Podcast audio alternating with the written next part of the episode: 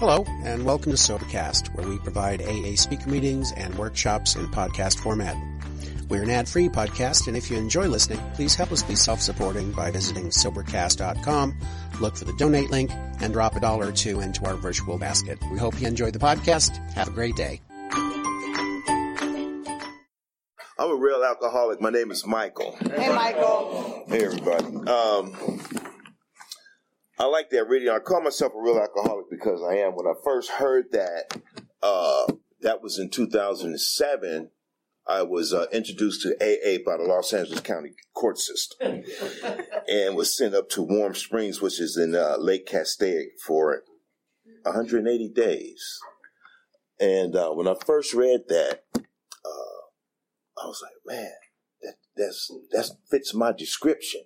You know, I've tried all of that and uh, and all I ever wanted to do was drink and use like my brother, like my neighbor across the street, like my buddy around the corner. Because whenever they drank and used, they didn't have the same uh, uh, consequences that I did. So once I got out of uh, Warm Springs in Los Angeles, uh, went down that mountain 14 miles and and just started living my life, you know, and uh, working, drinking, just doing the things that I was had normally been doing, you know. And uh, I never really gave thought that um, prior to that, the reason why I left the Bay Area to go to Los Angeles because I was running. I was running for myself. Uh, I screwed up a, a, a fantastic relationship, and uh, I didn't know what else to do but to run. You know, so I ended up in L.A and I've been back. I just moved back here uh, about a year ago. You know, in two weeks I should have, God willing, one year sober.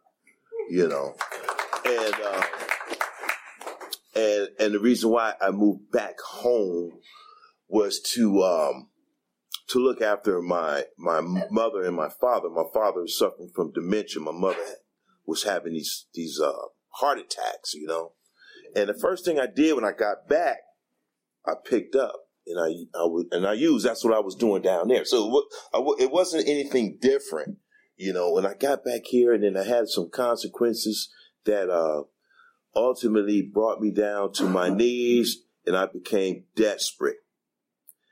And, and I will never remember that, I will never forget that feeling that I had at that moment was that I got to do something different. This sucks, and I don't want to experience this pain again. And I, I grabbed my phone and I typed in AA, and I've been coming to meetings ever since. Um, like I said, I was desperate. Uh, I didn't want to feel. And I knew that the answer was in AA. And, and I remember going back up on that mountaintop and, and, and people from H and I would come in and, and I would hear all these stories, you know, and I identified with everybody, you know, because they said when I, when I drank, I couldn't stop. That's what I remember, you know. Um, my father was a hard drinker and my mother is was a moderate drinker, and my brother is a hard drinker. They can stop. My father got sick from drinking, and he stopped. I went to the hospital to see him, and the doctor was like, "We're only going to give him like three days, maybe." So I went to work that day. I was working over in San Francisco, came back, and he was gone. He wasn't in the hospital. I'm like, where's Mr. Webster? you know? I said, oh, he went home. And um and, and and I went to his house and he was outside cutting the grass. And and I never forget that. I was like, man, you know, this guy never went to church, he never done this. I don't know what he did, but he stopped. I couldn't do that. I couldn't do that no matter what. As a result of, of coming into AA, First thing I did, uh, I got a sponsor. I started working the steps. I started going to meetings every day. I became willing I became willing to do whatever I was told to do or asked to do. And I just hung out with it, with you guys, you know. And it got better slowly. Um, then it got a little bit better and a little bit better, and a little bit better. Um, so, so, so that's kind of like how things happen for me. But I kind of like to stay in today because today I exhibited some art at this big art show out in Richmond. I was a part of that. It was about three to five hundred people was, were there, you know, and and and the only reason I was able to do that is because of AA, because I've been uh, sober. I've been able to uh, uh, work on on things that I want to work on, you know, and and that's a blessing. Um, I'm in a relationship that I got into when I was drinking. And now I'm at a point where, and this person is a normie, and they can drink, and I'm like, I don't like this relationship. I don't like being in this relationship. You know, and I'm trying to give it a, I'm trying to give it a go, but I'm just like, man, I don't know. You know, I really needed a meeting today. And um, so I get decompress, get focused, and and participate. You know, thank you, Matt, for asking me to, to come because if I didn't come to a meeting tonight, I would probably be in an argument, going back and forth, and and and just in that that that tug and that pull, you know. Um, and and I'm realizing that uh, I have to do what I have to do for me. You know, I can't please you. You know, I can't give you what you want on your terms all the time because I have to set up my own uh, border.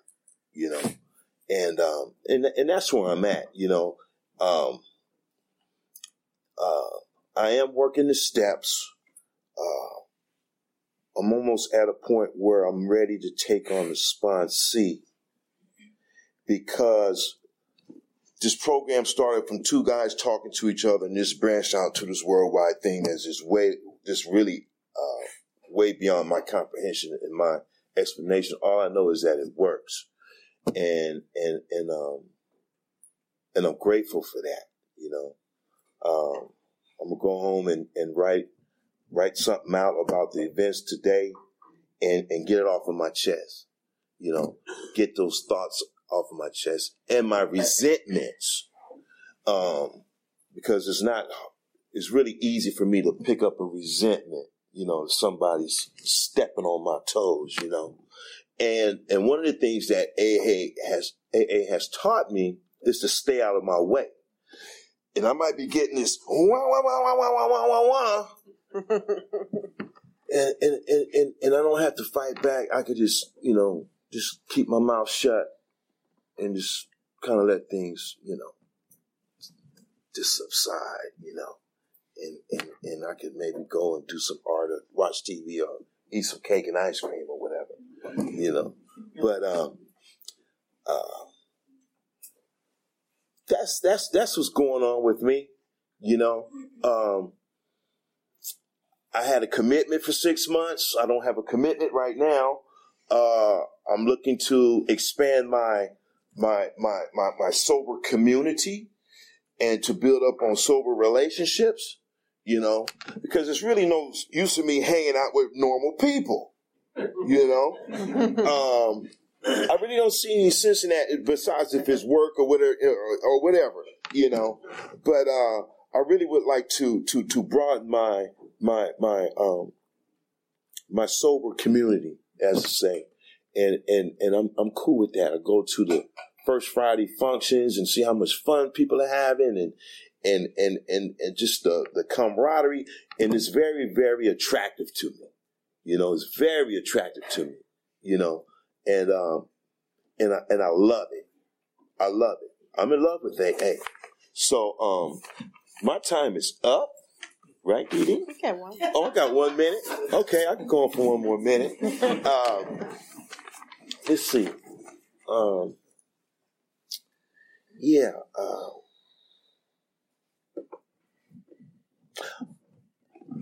I find out that um, it, has broadened up my, my, my spiritual perspective. Um, and that's very important. Um, I have a relationship with my higher power. God has truly restored me to sanity today. Um, I have a God of my own understanding, you know, and I'm currently in the fourth step. And, and my list keeps expanding and it keeps expanding and my columns are getting wider and wider and wider.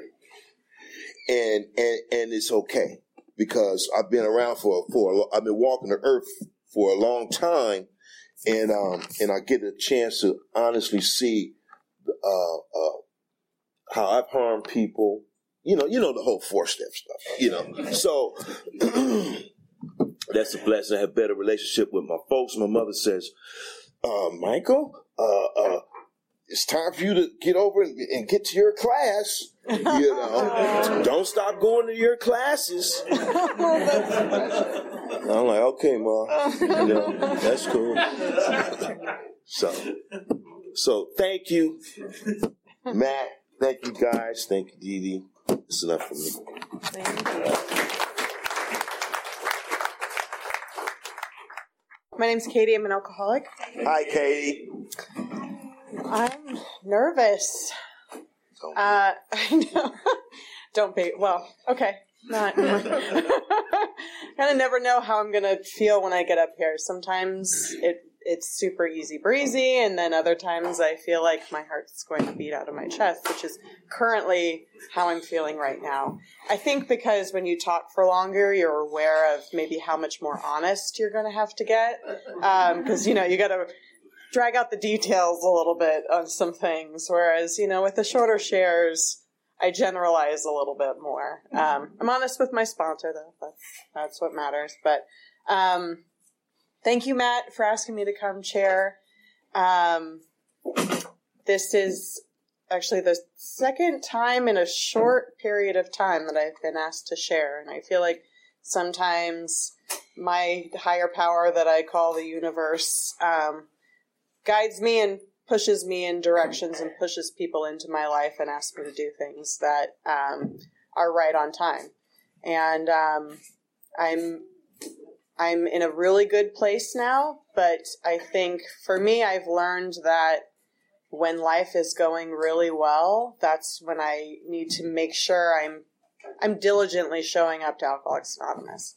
Um, because I've seen it in other people where they get sober and life gets good, and then all of a sudden, you know, can drift away and don't think they need AA so more so much. And thankfully some of those people have made it back and I've I've had to help bury some of those people too. So um, and then you know I've experienced that myself periods of time where um, life's looked really good, gotten busy, I've got stuff to do, you know, I don't really feel like going to a meeting, I don't have time. Um, you know, and then and then I get really crazy, you know. So um, uh, I have a healthy level of fear today of that happening. So, um, thankfully, you know, one of the things I know to do is when I'm asked to do something, whether I feel like doing it or not, um, if I'm able to, my answer is yes, and I show up and I do that thing. Um, in and outside of the rooms, you know, um, but definitely Alcoholics Anonymous, I show up. Um, so, so let's see. Um, guess I start at the beginning. Um, I'm from the area, grew up in San Leandro. Um, I'm one of five kids, uh, Irish Catholic family. So, you know, if you're one of those two, you get it. Um, although, oddly enough, growing up, my mom and dad were super chill with the drinking. I never really saw them drink much. Actually, they started drinking more once I stopped. Um, so I don't know if they abstained because they were afraid or didn't want to do it too much and encourage. Little did they know what was going on outside of the home. But um, yeah, so that's kind of something that you know. My dad has a couple glasses, and he's like loopy. Um, my mom will sip a glass of wine, and she's good, and that's only occasionally. So, um, growing up, it wasn't something that was in front of my face. Um, but it's definitely in my family. So, um, and I didn't find this out till later though. So Irish people also don't like to talk about things. Um, uh, at least not everybody at one time. You know, it's like we have little side conversations. So so and so knows this, you know that, we're talking about this, but not everybody knows everything. Um, so it's in my family, but I didn't know about any of that until I started, you know, my parents started becoming more and more aware of what was actually going on with me. You know, they knew something was going wrong for a long time, but didn't know what. And then, you know, first time I came home drunk in a blackout, my mom had to walk me up the stairs and put me to bed she shared with me that that's what she had to do with her mother when she was younger, and that was the first time I had ever heard of, you know, what a bad drunk my grandma was. Um, I had never met her; she died before I was born. Um, so it was never something around me. Nothing. I, I was never aware of it. Um, but I was very aware of my unique place in the family. So, being one of five kids, uh, and I'm the fourth in line. And my brother, who's technically the middle child, is the only boy, so he got favored a lot. So I kind of got the middle child syndrome too. Um, older siblings didn't want to hang out with me, and then eventually came my younger sister, whose presence I resented immediately because um, I liked being the younger one. So I didn't want to hang out with her. Um, so a lot of middle child stuff too, like give me attention, doing all sorts of things, acting out to try to get that attention, um, all of that stuff. Um, also, something that started when I was really young um, was this incredibly um, intense level of fear about everything. Um, very much the worry wart, although I have diagnosed panic and anxiety disorder now, but um, worried about everything. So never wanted my parents to leave the house, and because I was always afraid something was going to happen to them. That's still one of my obsessions now. Something happening to my to my parents.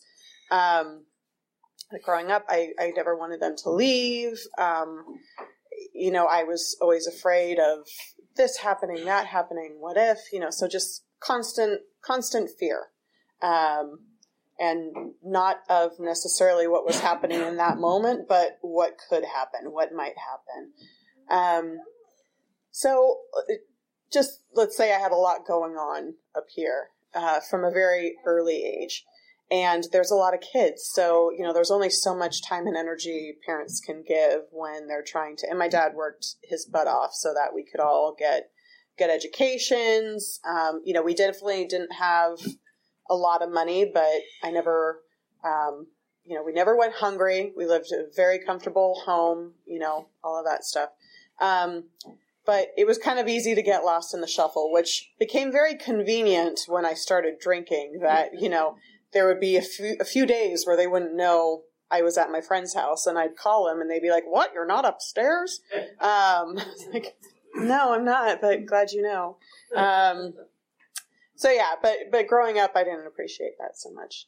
Um, so, kind of to fast forward from childhood to the glorious teenage years, um, it's a lot of time of uh, living in my own head, being afraid, um, acting out, and getting into trouble, feeling bad about myself, vowing to never do it again, but of course, inevitably doing it again. So all of that stuff, all of those behaviors started long before I ever started drinking and and really acting out. Um, so by the time that came around, um, it was pretty mellow at first. You know, um, it was kind of like just sneaking drinks off the tables at family things. And I was around 15, so kind of a late bloomer compared to some of my friends too.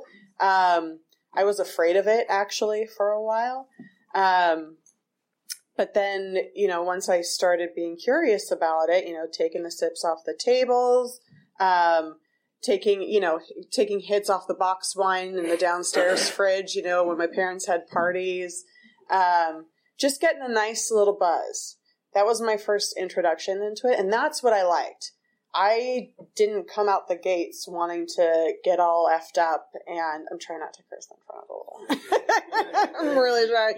Um, uh, I didn't. I didn't like come out guns blazing. I felt that buzz, that kind of just like ah, that you first feel where you can breathe, and that's what I wanted.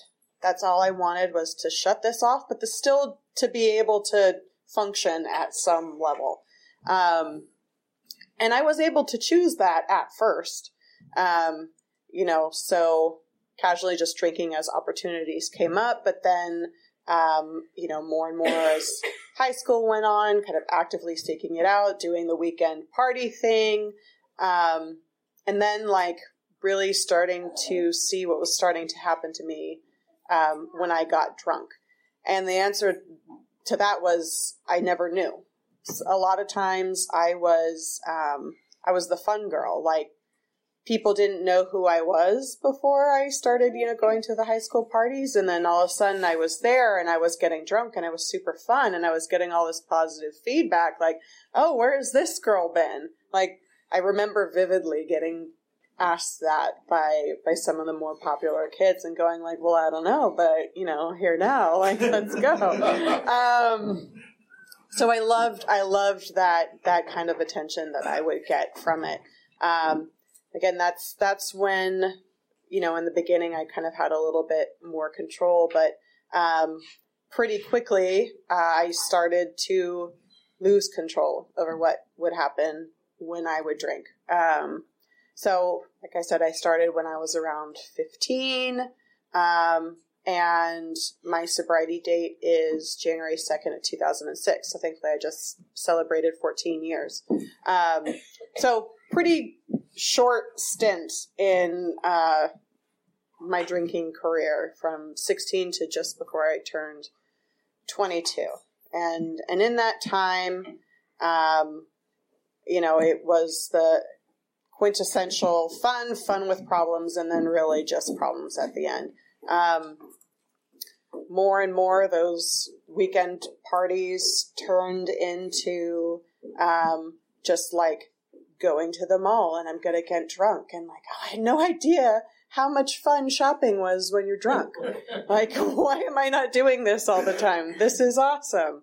Um, you know, and um, and then more and more when I would set out to drink with the intention of just like being chill, casual, having a good time. I got to work in the morning, you know, to then starting and winding up in East Oakland and not knowing where I am or who I've spent the night with and, you know, what's happened.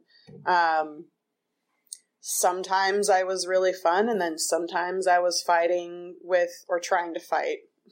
Um, not really, not really much of a fighter, but you know, starting stuff with, and it was guys like twice my size too, because I just didn't think they would do anything, but some of them do. Um, so you know, you never, and then or fighting with my best friends, or trying to steal somebody's boyfriend, or crying on the bathroom, screaming about how much I hate myself. Like, just never, never knew what I was going to get, and but couldn't see then that that was my alcoholism really starting to manifest. It's just like you don't know what's going to happen once you start. I didn't know how much I was going to drink, and I didn't know what was going to happen when I drank and I was starting to get consequences pretty quickly. You know, like I said, um, winding up in places with people who, you know, really honestly, I don't know what happened to me.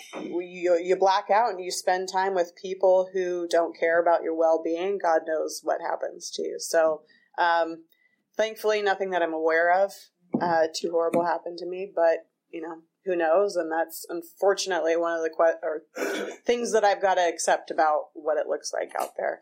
Um, but um, yeah, and you know the the fear and anxiety and all of that that I had experienced since childhood. I mean, how bad that got, I didn't I didn't know I could feel that scared all the time. I didn't know I could feel that um, depressed and that hopeless about my life at such a young age. You know, I'm I'm I'm at this age where people are deciding what college they're going to go to or what major they're going to decide on or you know what career choice they're going to make when they when they leave college, you know, making choices about their future. Um, and I was just really trying to survive in my own skin for a day, um, which was hard. That's about all I could all I could do. I tried, you know, I, I made attempts at going back to school and then of course inevitably dropping out because going to class who's got time for that you know i had people to see things to do um, and it's really hard to show up when you're when you're like a zombie. Um, so you know, I made attempts at pulling my life together, trying to do something with myself, um, but all of those things were just trying to put band-aids on the problem. Like let me fix my outside so that maybe i won't feel so shitty about myself and I won't want to do these harmful things. Um, maybe I won't feel so badly about myself, and maybe I won't continuously feel like I'm just an absolute failure in the eyes of my parents. Um, you know, they, I knew always, thank you, that I was loved and that they wanted the best for me, but it was really, really hard for me to feel like I could be who I was. Um, because I just felt like, and I knew, and I really wasn't at all. Um, measuring up is kind of a harsh way to put it, but yeah, measuring up to what they thought uh, or how they thought I would turn out, how they thought any of us were turned out. I mean, my parents have their stuff, every family does, but like I come from a pretty lovely, loving, balanced household, and like here I am just a wreck. And it didn't make sense to anybody. It didn't make sense to me, you know.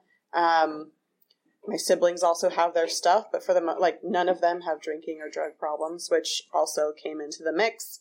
Uh, if that's a problem for you to hear, um, you should talk to your sponsor. If you don't have one, this is why you have a sponsor to talk to about stuff that makes you feel resentful. Um, so I started um, started doing drugs that that came into the mix you know because we need something else to um, when one thing isn't working anymore it's not working how you want it to then you know i had to start doing something else right so um, having a panic anxiety disorder and taking uppers is a really bad idea. I don't know why I thought that that's what I would try, but I did. Um, and it was fine when I was on it and I'm all happy and, you know, chatting with everybody, but the come down from, from that stuff is just, uh, like the depths of the sorrow and despair that I felt.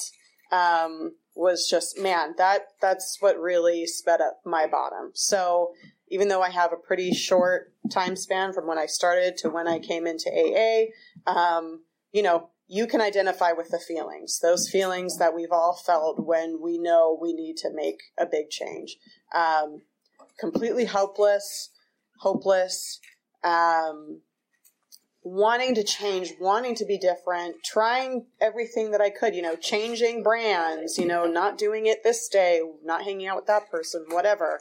Trying to take, you know, what the psychiatrists were prescribing to me, which I'm in favor of, but like they don't work if you're still drinking and doing other stuff on, right? So, um, all of that stuff, um, like nothing, nothing worked. And I couldn't see what the problem was. Um, so add in this other stuff, and then you know I had to add in the downers to help me like chill the fuck out. Um, and that's when I really started to see that I was gonna die if I kept coming because that's when I when I went there to those to those things and mixing it with with other stuff, of course, because why not? Um, and I felt that complete zombie feeling where I'm just numb and I can I can't even talk. Like that's how just out of it. I, that's what I wanted, and I would have eventually gone to great lengths to continue to feel that or to not feel uh, by that means. So. Um, so when I finally came to Alcoholics Anonymous, it was kind of, um, again, like this continuous cycle of trying to fix my outsides so that I felt okay on the inside. I had a brief stint with Kaiser CDRP, but like, I, it was, it was all people twice my age and like, they would have me fill out questionnaires about how much I wanted to drink or use and all this. I was just like, oh, I can't, I can't with this. So I just stopped going. Um, sought therapy, which was great. Um, but I thought that would fix me, and it, it didn't. But what it got me to do was to talk more about how much I was drinking, how often, like how I felt, all of those things. So, um, so eventually, like continuing continuing therapy, um, I was spending a lot of time with a friend who, thankfully for me, was also hitting her bottom at the same time. Um, we were each other's bottom buddy. Um, everyone's got to have a bottom buddy. Um, and thankfully, she wanted to get sober too when she hit that bottom. So we were having one of our nights, just she and I, her kids sleeping upstairs, having our own little party, and um, you know, I just blurt out that I think I'm an alcoholic. And, and today I kind of see that as a window of opportunity from Power Greater Than Myself to do something that, like, in my head, I can't rationally think of why I, I did that at that time, this person, but, um, but I did. And, um, well, she knew people in Alcoholics Anonymous. I had heard of AA, didn't really know what it was, but, um, you know, it's obviously a place where people go if they have a problem with drinking. And I definitely, like, had a problem drinking, um, or not drinking. Um, so, so I, sh- I share this with her and she goes, Oh, okay, cool. Like, I know some people. I'll get you in contact with them. Like, we can go to a meeting. It's like, okay, cool. You know, I've got my bottom buddy going with me to a meeting. We go to a speaker meeting and I don't, I don't know what was said at all, but like, I went. Um, and my bottom buddy decides that she wants to get sober, like really, and wants to go to another meeting the next day. I'm like, all right, I'll go if you go. You know, I wouldn't go on myself again, but I'll go if you go. So we went to a meeting the next night, and and I actually felt something in that meeting. It was a that meeting was a Sunday night Castro Valley Transfigure. I mostly go to meetings in Castro Valley. Sunday night Transfiguration meeting, and um, and I spoke, and I didn't know what would happen speaking up as a newcomer because then afterwards, all these people want to talk to you um, and give you their phone numbers and tell you to do stuff. Um, now I get it, and it's great, you know. But at the time, I didn't know what I was in for when I came to AA. It was like, okay, I'm miserable, and I I haven't tried this. I've tried a lot of things, but I haven't tried this. So, okay, let's do it. Um, so that was November of 05. So my sobriety date is January 2006. So, you know, I kept coming to meetings, right? But uh, I was still 21 at this time. So one foot in, one foot out kind of a deal. I was hanging out with the old crowd still, you know, but I was just, guys, I'm just not drinking. Just not drinking. I didn't really want to change anything. I wanted to be out of misery, but didn't really want to change anything. So, um, but I kept coming to meetings. So this is a testament to keep coming back, right? Because I continued to go to meetings, didn't get a sponsor. Um, those numbers that people gave me, like, I don't like calling people I know, rather, you know, let alone people that I don't know. So, um, so that didn't happen either. Um, I kept coming to meetings, kept hanging out with the old friends, and you know, eventually, obviously, nothing changes, nothing changes, right? So, um, I'm with those old friends. I somehow convinced myself you could do drugs in Alcoholics Anonymous. You cannot. Um, any mood or mind altering substance um, that I'm taking to not feel like can't do it. Um, and I knew that, but you know, we're so good at lying to ourselves, right? You know, I could convince myself, and still sometimes can if I let myself get sick enough. Uh, convince myself of anything. So, so I did that. I was ashamed, didn't want to tell anybody. Almost got my 90 day chip.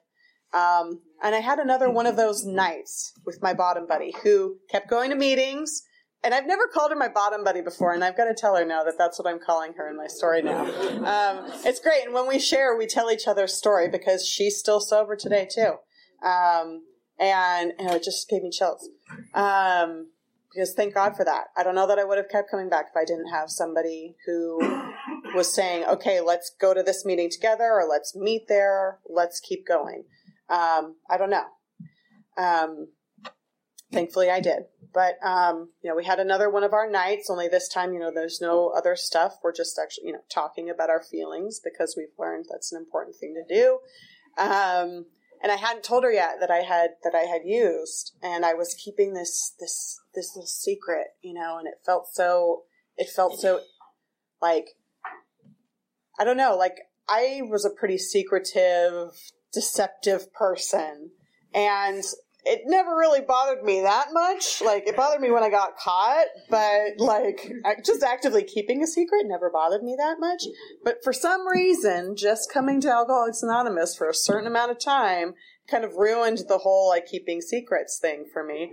Um, because I got honest with her and I, I like she wasn't choking me against a wall telling me to tell her the truth. Like I felt guilt and I felt um that feeling of, oh, if you don't change, if you don't get honest, like you're going to wind up right right back where you were. Nothing your life's going to stay the same and I knew that I did not want my life to stay the same. I I knew that. Um so I got honest with her and I told her what I did. And of course I was met with love and compassion, like and a thank you for being honest with me. Um so I changed my sobriety date. And I have not done Alcoholics Anonymous perfectly since, but um, thankfully, from from then on, um, I've learned a lot from the mistakes that I've made in early sobriety and the mistakes that I continue to sometimes make today. Thankfully, um, I don't let myself get into too much pain before I make the change that I know I need to make. But you know, I still I'm still me, right? So, um, always a work in progress. Um, I got a sponsor, which is pretty important for me. Um, somebody who, uh, I wanted what she had.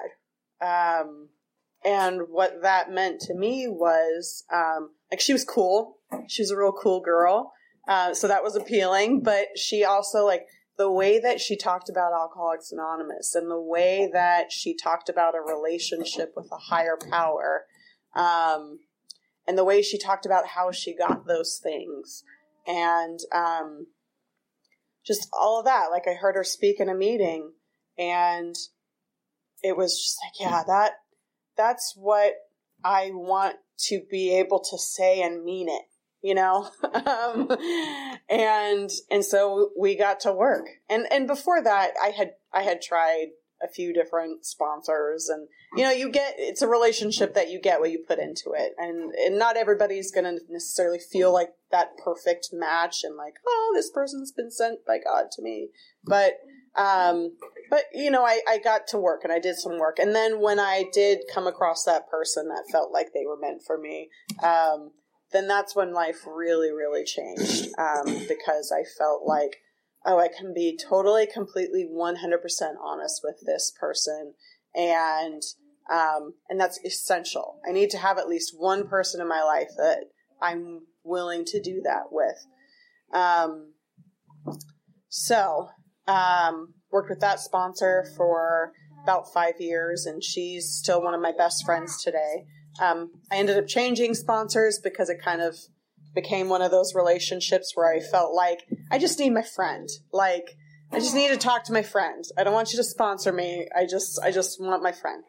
Uh, it's the best way I can describe it. Although you know I still would call her in a sometime and put her into sometimes a sponsorish role, uh, and she can't help but sponsor me Their friend. But um, but I worked the steps out of a big book with um, with a woman who we've been working together since like 2012, um, and she she's the most amazing woman. I just I love her. She has saved my life in the rooms of Alcoholics Anonymous because I have felt in these rooms, stark raving sober, like um, like I've needed my life to be saved. Um, I've had really, really high highs. Um, at the time, they were high highs, like getting married. That felt like a high high, and then eventually it came the time where it was a low low, and uh, we are no longer together. Um, and through all of it, I had the people in Alcoholics Anonymous because when it was a high high, I was surrounded by people who loved me and supported me um, and made that a very special day. And then when they found out, when I finally, you know, shared who she really was and um, what that relationship actually looked like, and that it was unraveling and coming apart, um, and that, and then subsequently feeling like my life was falling apart. Um, I had the people in Alcoholics Anonymous, my chosen family, to carry me through, um, and it was it was extremely difficult to behave well. Um, but I did, and that's a miracle, right? So, and today, those are the things that ultimately matter to me. Um, life changing on the outside is a really great thing. Um, getting some levels of success personally, professionally, all that's well and good, but being able to look at something really difficult that I went through and not just stay sober, but feel like I behaved pretty well. Like that's that says something. That's a testament to um, the work that we do here because it's quitting drinking or putting it down is really the start, and then come the steps, and then come the work that we're asked to do. We're not required to do anything. Um, but I wanted to change, right? And I want to continue to change, so I continue to do the work. Um, and so then when those situations come up, the high highs, I don't feel like I need to make them better with, you know, something else. Um, and then the low lows, I don't, I know that I don't need to numb the pain. I know that, um, and I've had to practice one minute, one hour at a time. Like I've never had to practice it uh, drinking. Like sober, having to practice that principle of just I'm in so much pain um, that I don't know what to do with myself, but I can do that for just another hour. I can I can get through, and I know I'll be okay. And then once that hour passes, like, okay, I just went through an hour feeling like this. I can do another one. Um, because it's it's I didn't really fully appreciate how or I didn't I wasn't aware of how intense my my panic and anxiety could could get until I got sober, right? So fun fun little um, treat to to come across there. Um, it's taken me to some really dark places. In sobriety, I've like paced the room at three in the morning, wondering if I need to commit myself because I'm just so I felt so powerless over my own mind. Um, and that was only a couple years ago. Uh, I was going through something really intense that didn't have an immediate solution. I couldn't snap my fingers and make that go away. I had to see through it, and there was a lot to be afraid of, you know.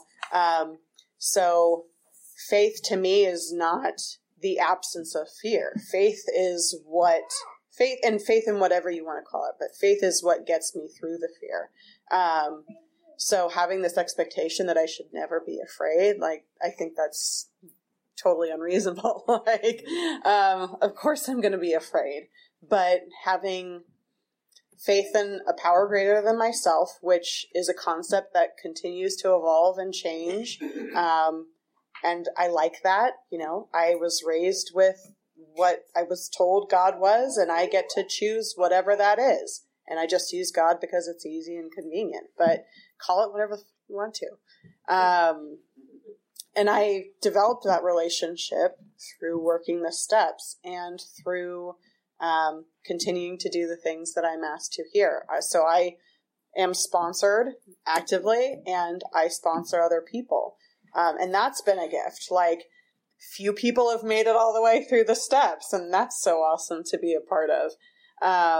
And I'm of service.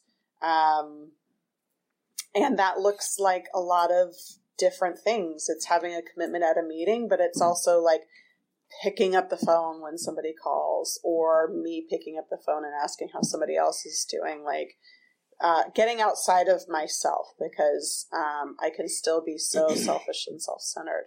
And um, I need to be thinking of other people because the last thing I need to like constantly be worried about is is myself, like how I'm doing. Like I'm fine. Um, and continue to come to meetings. You know, life has it's gotten busy and good, but um, you know, even though I've had to change how many meetings I go to and when and where, um, one thing I know that I've done is I've I've consistently showed up. Um, and I have friends from all walks of life, all all sorts of different places, but it kind of happened naturally that the majority of my friends are fellow recovering alcoholics, and um, just like we get each other. So the things that I'm thinking in my head and can say out loud, you guys all laugh and like you get it, you know. Like you say that to to people who are not like us, and they're like.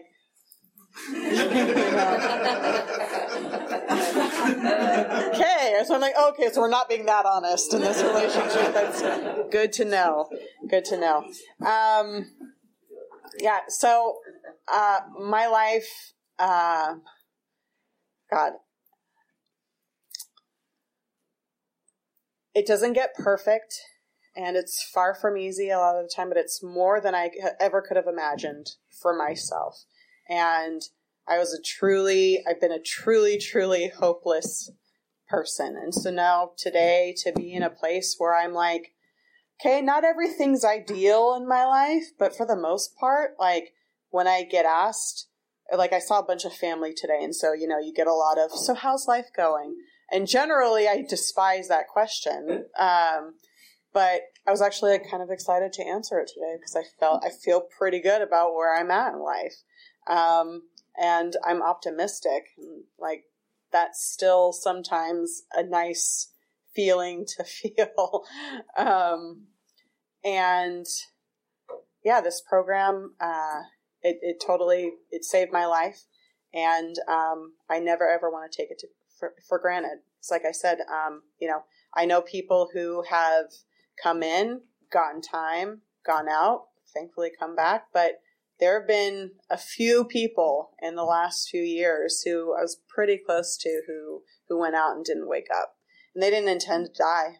You know, they just took one too many, um, did a little bit too much of that, and they didn't wake up. And um, and that's the you know. So I try to bring a message of hope, but also like this will kill us. So um, so I'm going to continue to come back, and um, I hope you do too. I think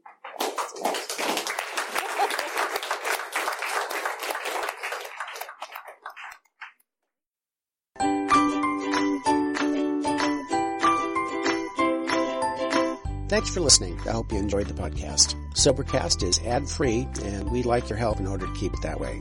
So if you'd like to help us be self supporting by pledging a dollar to a month, visit Sobercast.com and look for the donate links. Thank you very much.